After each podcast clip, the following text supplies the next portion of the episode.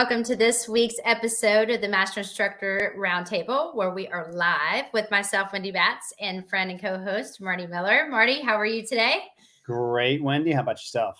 I am doing great. You're probably doing a little bit better than the rest of us. Yes, but... you know, it's ironic that there'll be a slide coming in here that will be very pertinent to my life. So, because Wendy set me up uh, like a dear friend she is, yes, indeed, I will be a grandfather in a few hours. I know it's hard to believe, 51, but I am so excited because not only just the joy, but now we get to see this little guy develop in all those neuromuscular connections. So it's like a kind of a science experiment at the same time. Just I know. Well, I love every part of that. Um, and congratulations ahead of time. Uh, baby boys are the best. No offense to baby girls, but you know, I have a boy, so I am a little a little partial to that. And Marty, I know that you've had three boys as well, but it's all we anyway, do. We know how to just make boys. Uh, well, there you go. There's nothing wrong with that, I guess. but today's topic is on barefoot training. And I love this because I use it with my clients uh, very often. And so, again, when we go through and we start talking about different types of training, not all gyms will allow your clients or for anyone to be barefoot. So, if you have the option sometimes of going through and training some of your clients without their shoes, uh, we're going to talk about the benefits of that and um, just something to kind of keep in the back of your mind because there is a big difference of training in your shoes or doing some different types of cardio things in your shoes in comparison to being just in your socks or your bare feet. Yeah, I try to incorporate as much as possible. We'll go through how I do things we've done in the past. So hopefully everyone gets a few takeaways that they can incorporate right away in their program. So real quick, you know, we're going to go through a lot more than this, but we want to discuss the benefits of it outside of like people are doing it because it looks cool on Instagram, but there's a reason, there's science we definitely need to talk about some progressions, right? You can't just go from never doing barefoot training, maybe to right into high intensity type of training with bare feet. And then talk about there are tools and training aids that you can incorporate as well. Yeah, and I'm excited that we are talking about this because I have had people come to me and say, Hey, I've read this thing on Instagram or I saw this. I really went and tried it. I bought these, and we'll talk about the different types of shoes, and my knee is killing me my back is killing me. Things are hurting, and this is supposed to be super beneficial. However, now I'm in more pain than I've ever been in. So I think again, when we kind of go and, and talk about this, think very deeply about what we're saying. And then just like the OPT model, there's proper progressions that you need to take within yourself or your client if you want to try to start going to do barefoot training for sure. Yeah. And Wendy, I remember this slide when I was an athletic training student. It was like, oh, we got to study the foot, right? And the ankle there's so much anatomy, right? You just, you know, as athletic trainers or even say personal trainers, we kind of focus on other parts of the body. We know the foot, but not many people realize that the foot has a quarter of the bones in the body. And this is why you're going to see the advantage of barefoot training is there's more sensory nerve endings per square inch than any other part of the body. But that's a survival mechanism too, right? When you were barefoot out of necessity, you better be able to communicate from the ground up but we've talked about that with ground force reaction and all these other things about posture. You have to be able to connect your foot to the ground and have great mobility, great stability, function, and then the rest of the body can have a better chance of falling in line. So when you stimulate the nerves of the foot, you're going to get a better understanding of what you're standing on, what you're stepping on, what you shouldn't be stepping on. And it really does start to shape all of that human movement that we're going to do. And we've all slipped at times, and we know what happens, right? When you don't have good connection. But when you do go barefoot, you will absolutely be training the proprioception and the awareness of how your body moves in space. And I'll finish it here and throw it back over to you. But one of the things that I love from my 10, 12 years of martial arts training is I was forced to do a lot of barefoot training, right? There was no choice. So you're changing direction, you're balancing, you're reacting, you're being pushed, you're doing things with your foot grounded, you know, to the ground with no uh, socks, no footwear. And that was a very important part of my training that I have put back in, even though I don't do as much martial arts. Well, and I think too, you know, I always use different analogies. And so when clients ask me about barefoot training, they ask me what they think of it or what I think of it. Again, I am a huge advocate for it because of all the reasons you just mentioned, Marty. I mean, it's basically we, it allows our body to understand what are we stepping on, and then also to the surrounding and the environment of what we're standing on. And that's one of the reasons we do balance training. We're trying to get those muscles stimulated. We're working, you know, the muscles that hopefully are going to help keep our bones in proper alignment because we all know that shoes can play, you know, it, it they're not always the best for you, especially if you're a female and you wear dress shoes and they've got a, a, very pointy or, or smaller toe box. We know what it can do with causing some of the bunions and issues within the foot. But as an analogy, I always ask people if you've got oven mitts on and you're going to grab something out of the oven, you know, how much sensory do you have with your like or control do you have of your fingers and your hands? You basically you have mittens and you're grabbing something right? Well but basically our feet are the same way. When you've got shoes they act as kind of mittens. It takes away that sensory to protect the foot from heat from what we, we should be feeling and we kind of lose control. We're able to move it but we're not really getting the benefit of understanding and feeling things. And so it's one of those things that the different shoes that are out there you want to look at that because it can play a role in a bad way. We've seen that with all the overhead squats and assessments. And that's one of the number one reasons why we tell people when you're doing an overhead squat, remove your shoes because we want to see how the body, how the foot of the arch, how the how your body reacts within movement, especially when you're going through and we want to see how much protection is is that foot used to because if you are, have shoes that have arch support and now we take that away do you pronate? Because we know with pronation will lead to probably knee adduction or valgus and then it kind of goes up the kinetic chain itself. Yeah so it's kind of important what you're saying. Kind of.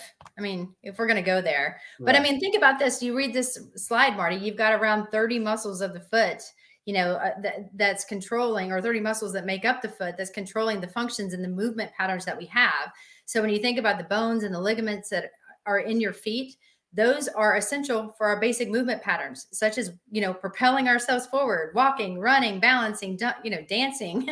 all, all the fun things in life usually starts with our feet.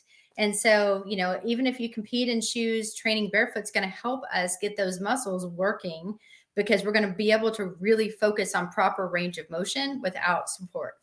Yeah, if you don't use it, you lose it, right? So as soon as we start putting footwear on, we're starting to disconnect the natural sensation and you know anatomical uh, adaptations we're supposed to have by going barefoot. So w- looking at the benefits, right? The most straightforward one we talk about is in the theory that walking barefoot will closely restore our natural walking pattern, you know, our gait. Now, though uh, there's a caveat with this, right? If you start this at age 60 and you've got massive movement dysfunction, just walking barefoot's not going to fix it.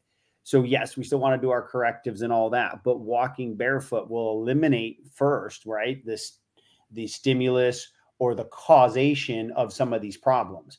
So you, but because you can do all your correctives you want for 20 minutes. And then if you're walking around in those dysfunctional shoes for 40, 50, 60 hours a week, right? So there's a place and a time to remove the f- shoe so that way the foot can kind of breathe, right? If you want to look at it that way and start to interact as it needs to, but you're going to have to retrain it. It's just not taking off the shoe and starting to walk. But some of these other benefits, as you see the bullet points here, better control your foot when it strikes the ground. Again, we need to train that. Improvements in balance and proprioception, body awareness. That's why we go through that in our correctives and stabilization can help with pain relief because again you're removing the biomechanical stimulus that's causing the foot as wendy would say to get jacked up right? I, I, just you know i know you would say something like that. Yeah, probably. foot mechanics will improve and as you said wendy then the rest of the body can improve right? All the way up to your entire posture even your head and neck. And then we can look at maintaining the ideal or more appropriate range of motion in that foot and ankle and then you can start to build the strength and stability because you're using those muscles now and you're waking them up and causing them to have to work instead of squishing them in shoes. Or also, some shoes have such a wide, you know, you're not going to need any balance and stability yourself. Then, you know, that those improper fitting shoes are going to cause things like bunions, hammer toes, other foot deformities because of the, in the narrow toe box. And then we do understand that you'll get stronger leg muscles, which can support the rest of the body, including the low back. So ease into it, have a strategy, which you should after today, but you need to spend some time around, you know, your house and in the workouts if you can, or do things in your home without your shoes on. Well, and I think too that goes back to our balance training. We talk about balance training so much for a reason. And, you know, Marty, when you and I used to do our workshops and we would go out and it was the balance section, we would have everyone remove their shoes and we did have them just stand on one foot, maintaining proper arch alignment. And we wanted to make sure if someone pronated, we taught them how to kind of dig their big toe in to force an arch. And they placed the weight kind of in the midfoot, but not necessarily like they almost felt like they were rolling on the outside of the foot because they pronated so much. And just think if you work on trying to get that arch back and you weren't born with flat feet, which most people are not, they may be flat foot now, but if you take your, if you sit down and you look at your foot in a chair and there's a slight arch, then you don't have flat feet. If you were born with flat feet, you've always had a flat arch, then again, it's a totally different story. You're kind of the exception. However, people start to have flat feet because those muscles weaken over time and then that arch starts to fall. So if when you're looking at these bullet points and you're listening to what we're saying, you can reverse somebody that was born with an arch now has flat foot. You can get back to having that arch but it does take a lot of very um, specific training. It takes a lot of concentration and you're going to feel that excessive burning on the bottom of your foot which is actually good because it does mean that we're waking up those muscles that have now been weak. And so if you start to feel that or your clients do that's actually a good thing to show that those muscles are now starting to reactivate and hopefully start to lift back up to where it was intended to be in the first place. Yeah, great points, Wendy. And for those of you maybe just joining in right now, myself, Marty Miller, here with my co-host Wendy Batts on the Master Instructor Roundtable. We're talking all things barefoot training. So as we move forward here, we'll continue on with the uh, topic at hand, and we touched on it. You got to have training progressions, right? You don't just take the shoes off and just do everything you've ever done. And Wendy, I remember when the minimalist shoes came out or mm-hmm. the Vibrams, it wasn't a shoe problem. It's people went from all, you know, from none to all in a sense. They went from right. doing what they're doing. They bought a new pair of shoes and then just spent 10 hours in them. It's not going to work when you transition. So you got to start slow. You need to be patient, 15 to 20 minutes, and it could just be standing. Maybe it's even less. It just depends on where you're at, right? Start small, add to it, and try to prevent any type of setbacks. Let your foot and ankle adapt to this new environment. And there's a lot of sensory overload that'll happen. You got to be patient with it. So if you're a runner, no, don't just go start running with minimalistic shoes. Then, if you do feel any new pain or discomfort, and we've got to kind of search through that. Is it discomfort because muscles are firing and they're fatiguing and maybe even cramping? I've seen in people's feet, or is it truly pain? So you got to disseminate through that but when you're walking barefoot, you know, it sounds like a perfect option that there are dangers that you need to consider when you're doing that, right? You may not have the full sensory uh, control that you had in the past. You've got to learn to communicate with the ground in your foot. So all of these things are important when you're, you know, going into this. So, you know, go slow, ease up if you feel any pain or discomfort, and then try it out indoors to begin with, right? Even on carpet, something like that you know, when you're getting into your exercises, don't, you know, go run on pavement. You might pick a treadmill if you think it's a little bit safer for you, but just do some things in and around the house before you transition out. And then you've got to find safe surfaces. So outside surfaces, make sure that there's, you know, you don't want to be stepping on rocks or glass or oh. dog oh. stuff well, and you know what? I know, right?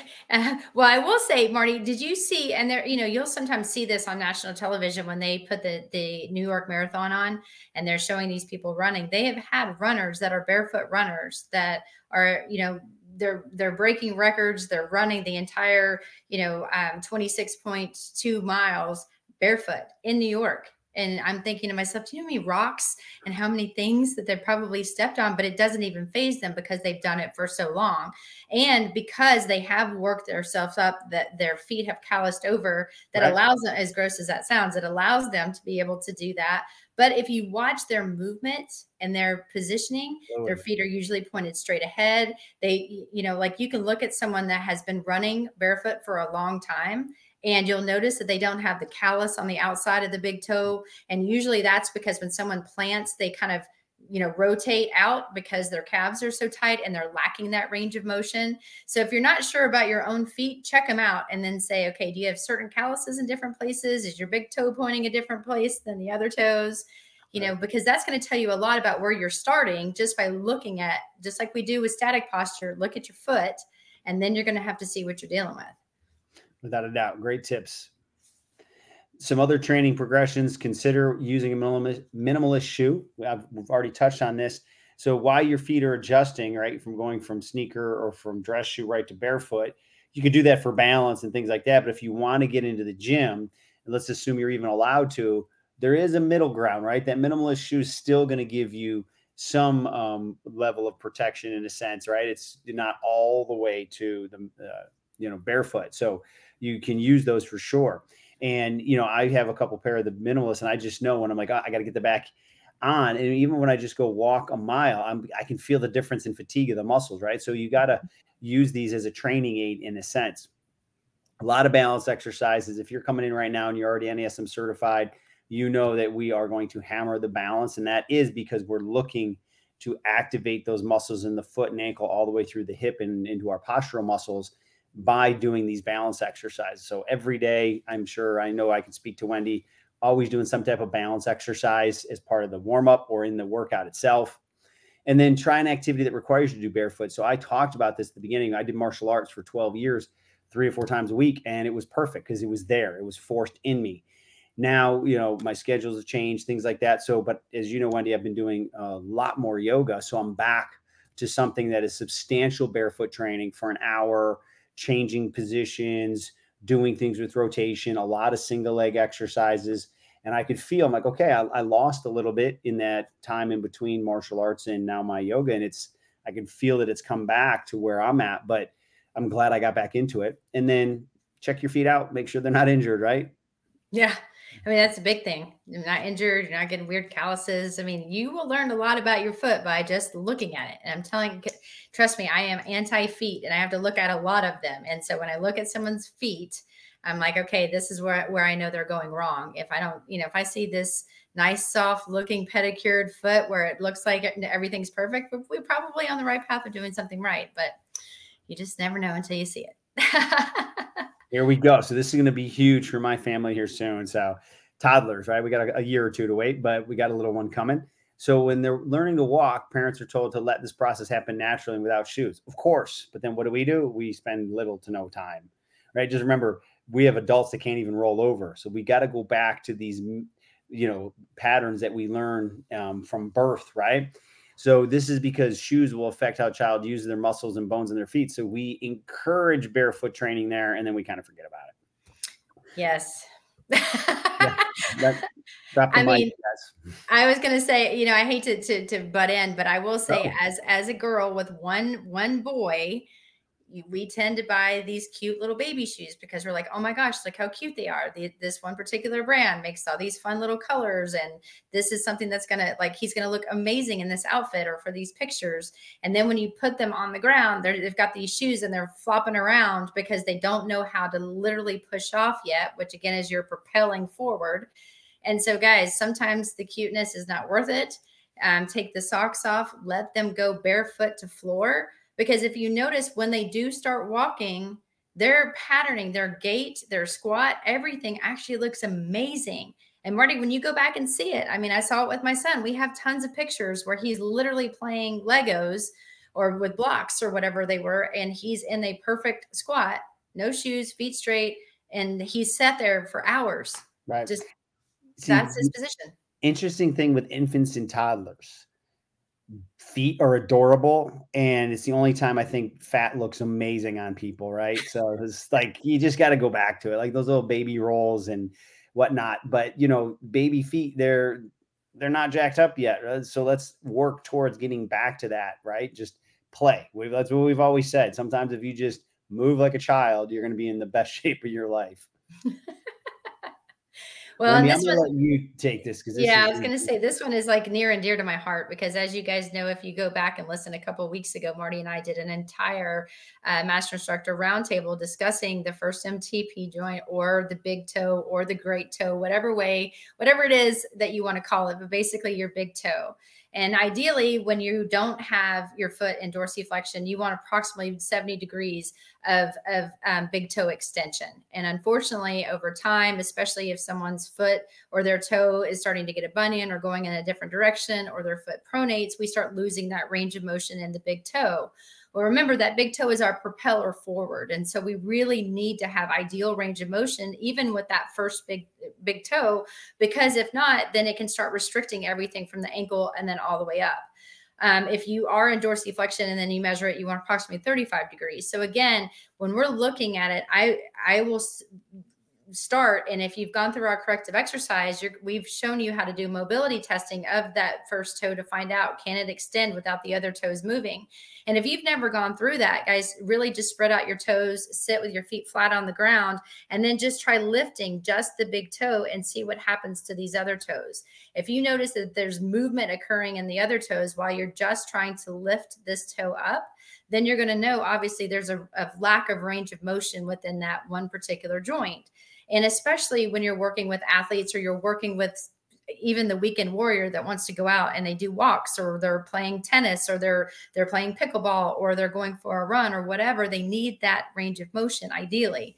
And so as you can see super passionate. As much as i don't like feet i really appreciate the big toe and what is what it can do for us but it, that leads to better posture overall. So that's one of the things you want to work on. And by doing balance training and trying to get you know just by just yourself pull it out and kind of stretch it. Just literally pull out that toe and stretch it back and hold it. Just statically stretch it if you notice that it's lacking range of motion and that will help a tremendous amount. Yeah it's crucial without a doubt. So great points there. So now the other thing grounding. You know this is something that i've heard about especially since i started traveling uh, internationally. You know i know a lot of people that that's the first thing they do is ground themselves and that's a, a term for exactly what we're talking here is earthing is another way to look at it it's a therapeutic technique that involves doing activities that ground you electrically to reconnect to the earth. Practice relies on the science and grounding physics to explain how electrical charges from the earth can have positive effects on your health. So, you know, it they say, and I'm not going to say I don't believe some of this because there's nothing wrong with reconnecting. Reduces uh, inflammation, improves sleep quality, relieves pain, provides antioxidants, promotes overall healing, reduces free radicals, lowers cortisol levels, and calms the sympathetic nervous system.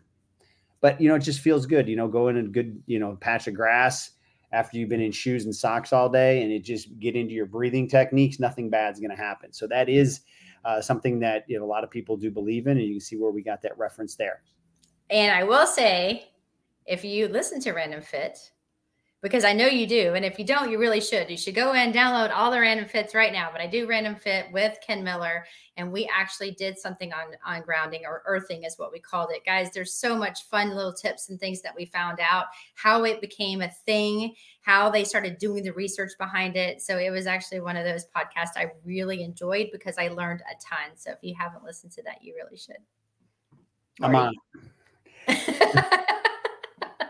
yeah, I thought you were going to invite me as a special guest that week. Anyways, so another uh, option here is a book came out that was a national bestseller.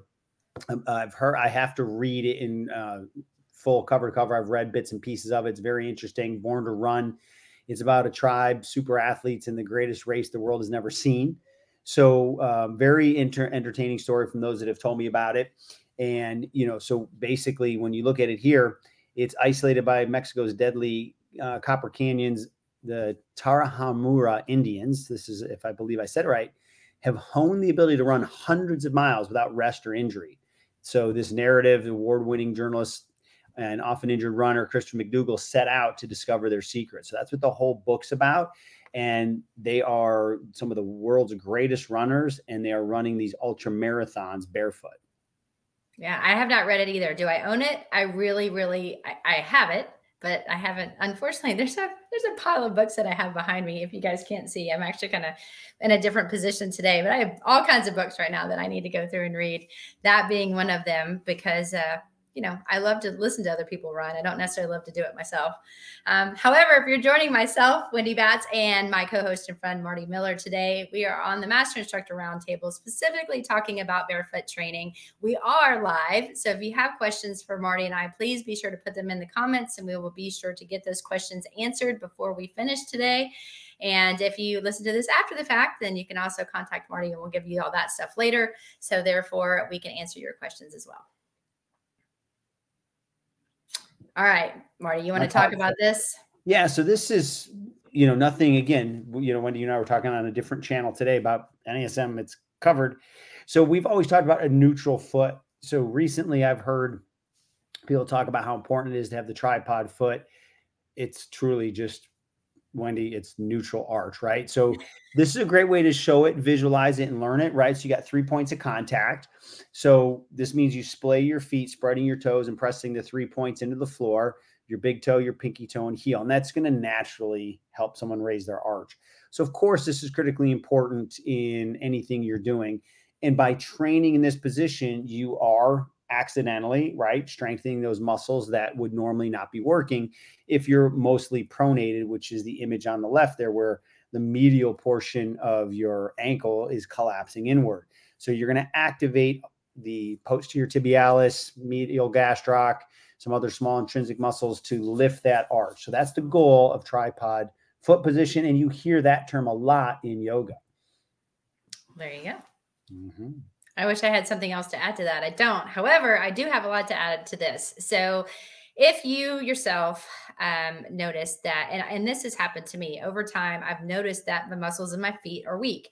And if I go through and I really try to spread out my toes, or if I start to do like little toe crunches, that sometimes I start to get these crazy cramps in the bottom of my foot. Or if I go and I do like where I put my my glutes onto my heels because I'm doing some thoracic stretch, sometimes I'll notice these weird cramps when my foot's in these different positions. And so, if you are that person, or you notice too that all of a sudden your toes aren't as straight as they once were, meaning that you're starting to have the, the big toes start coming inward towards your smaller toes, um, then toe spreaders are the way to go. Um, I have a bunch of toe spreaders because every time I am like, you know what, I need to do this, I can never find a pair, so I order another one on Amazon and I get them sent to my house. But they they have done a lot of amazing stuff, and I do have all my athletes actually own a pair. And sometimes even when we're training, I'll have them put them on, especially if I notice that there is an issue with their foot. But what that's going to help do is it actually stretches those muscles and puts the muscles and tendons back to where they were originally supposed to be. So they're going to feel a stretch and they're going to feel some strength happening just by putting them where they are intentionally supposed to be by spreading out those toes and giving them a chance to actually move and become in contact truly with the ground without hiding over other ones or doing some some odd things so again it's going to help with the flexibility when you use toe spreaders it will definitely help with the, the alignment and the structure of the foot, especially if there's some malformations um, going on. It's definitely going to help with your balance because it's giving you a wider base of support. Um, it's going to help reduce the pressure on the toes. So again, think about what Marty said with the, the tripod. We're going to go back and really try to focus on the positioning of those three places of the foot. And it's also going to help too to, to get you back to that natural toe splay that you're supposed to have and so it will really, over time, if you wear them, like in the beginning to me, I would always feel like my toes were going numb. I'm like, oh my goodness. And my, don't have funky feet, people. I really don't. Like, I actually, my toes aren't that crazy. But for me, even, you know, when I put them on, I'll notice sometimes that they just feel like, wow, they're really, you know, having to work. And so just know again, just like when you're wearing minimalist shoes, you're going to have to take some time, wear them a little bit at a time, but also know that with toe spreaders, they come in different sizes. And so, you know, sometimes the the thickness of them will spread them further. So don't go crazy and buy the thickest ones you can find to start. Just find some that will slightly spread your toes, and then over time you can go into something that's a little more extreme if needed.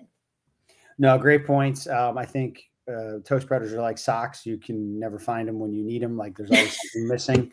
something about with the foot, a sock, a toe spreader. So you better uh, buy a bunch of them. So I'm in the same boat. I got to have a spot where they always go. We actually had a trainer buy her clients all toe spreaders for Christmas. That was the gift. And I was like, you know what? That's fantastic. It was no. a lot cheaper than when I the route I went. So yeah, there you go. Now I know.